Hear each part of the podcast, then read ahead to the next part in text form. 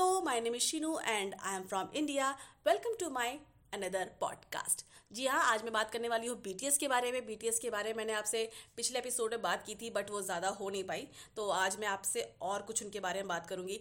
देखिए बीटीएस का क्रेज़ तो लिटरली इंडिया में हर एक दूसरे यूथ को है।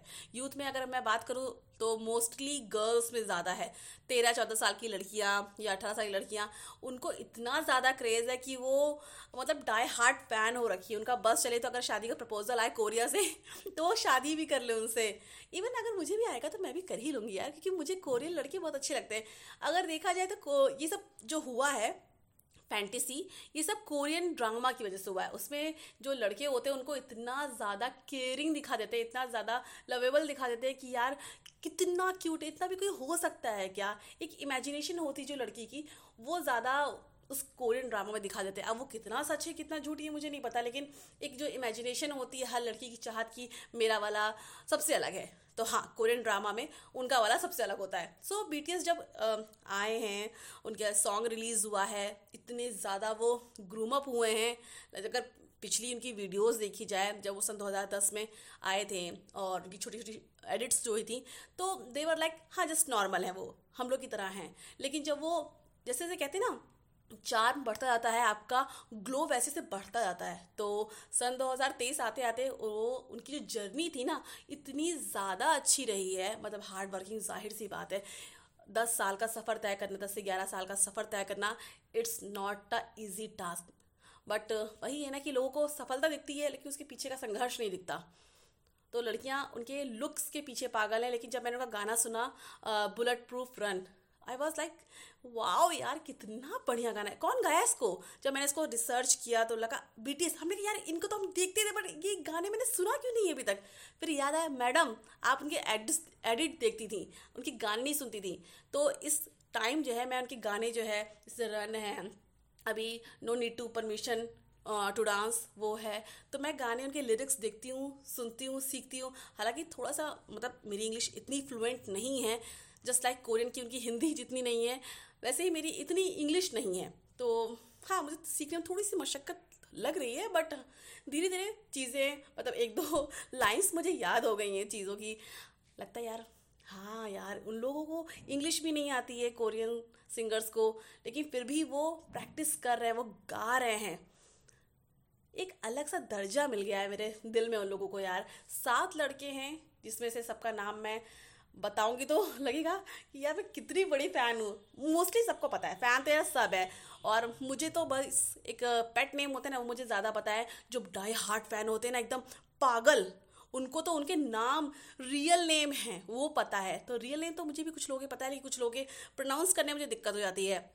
लाइक जैसे जिन का है प्रोनाउंस नहीं कर पाती, लेकिन वहाँ पे जो लोग हैं कोरिया के, वो प्रोनाउंसिएशन को लेकर थोड़ा सा हार्ड हैं कि भाई गलत मत बोलो। हमारे हिंदी लोग इसे गलत बोल देते हैं तो लोगों को लगता है, अरे तो क्या हो गया?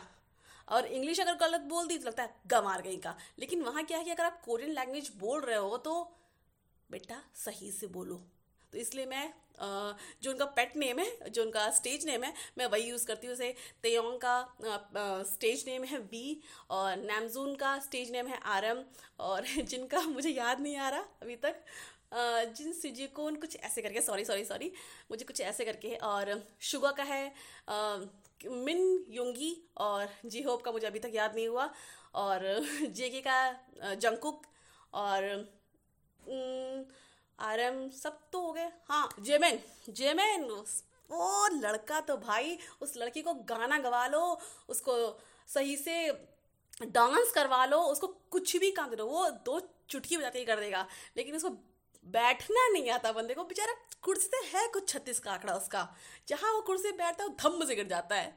उनके बारे में मतलब मैं बात करूँगी तो लगता है दस से पंद्रह मिनट पंद्रह से बीस मिनट और पूरी रात बीत जाएगी। मैं करती रहूँगी बातें करती रहूँगी बातें। इतना ज़्यादा इन्फ्लुएंस हो गई हूँ मैं उन लोगों से। आ, मैं विश करती हूँ अगर मेरा कोई आ, मैंने कहा ना नेबर हो दोस्त हो तो मैं उनके साथ चाहूँगी। क्योंकि लाइफ पार्टनर तो अब मुझे नहीं पता ना कि वो कैसे हैं, कैसे नहीं हैं। अगर मैं सिर्फ़ उनके लुक्स पे जाऊँ तो या उनके लुक्स के हिसाब से देखूँ तो हाँ लाइफ पार्टनर मैं डेट कर सकती हूँ, लेकिन मुझे नहीं पता नेचर कैसा है उनका। तो अब सात लड़के हैं, सात करोड़ लड़कियाँ उनके पीछे पागल है, और मैं भी उनके पीछे पागल हो जाऊँ तो उन लड़कियों में और मुझमें क्या अंतर होगा? क्योंकि वो तो करेंगे अपनी ही वाली से ना।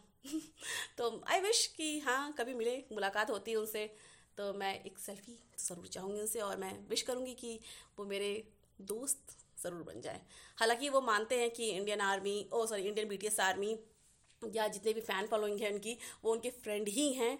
लेकिन मेरा मन है ना कि मतलब एक पड़ोसी की तरह मैं ब्लॉग ब्लॉगिंग करती हूँ तो मेरे ब्लॉगिंग में भी वो एक दो ब्लॉग में आ जाए एज अ गेस्ट अपीरियंस हाँ बहुत बड़ा सोच रहे हैं, बहुत ज़्यादा सोच रहे हैं, ऐसा कि जस्ट लाइक like, यार ये पागल हो गई है ऐसा भी कुछ होता है क्या? हाँ नहीं होता। ये मेरे मन की चीज़ है जो मैं शेयर कर रही हूँ यहाँ पे।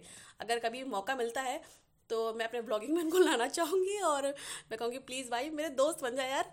मैं तुझे अपना बॉयफ्रेंड या हस्बैंड नहीं बना रही हूँ क्योंकि भाई घर के पड़ोस वाला भाव नहीं दे रहा तुम लोग क्या ही दोगे? तो ठीक है बस as a friend please start कर सकते हैं हम लोग। सो so, आज का एपिसोड बस इतना ही मिलते हैं नेक्स्ट एपिसोड में। Okay bye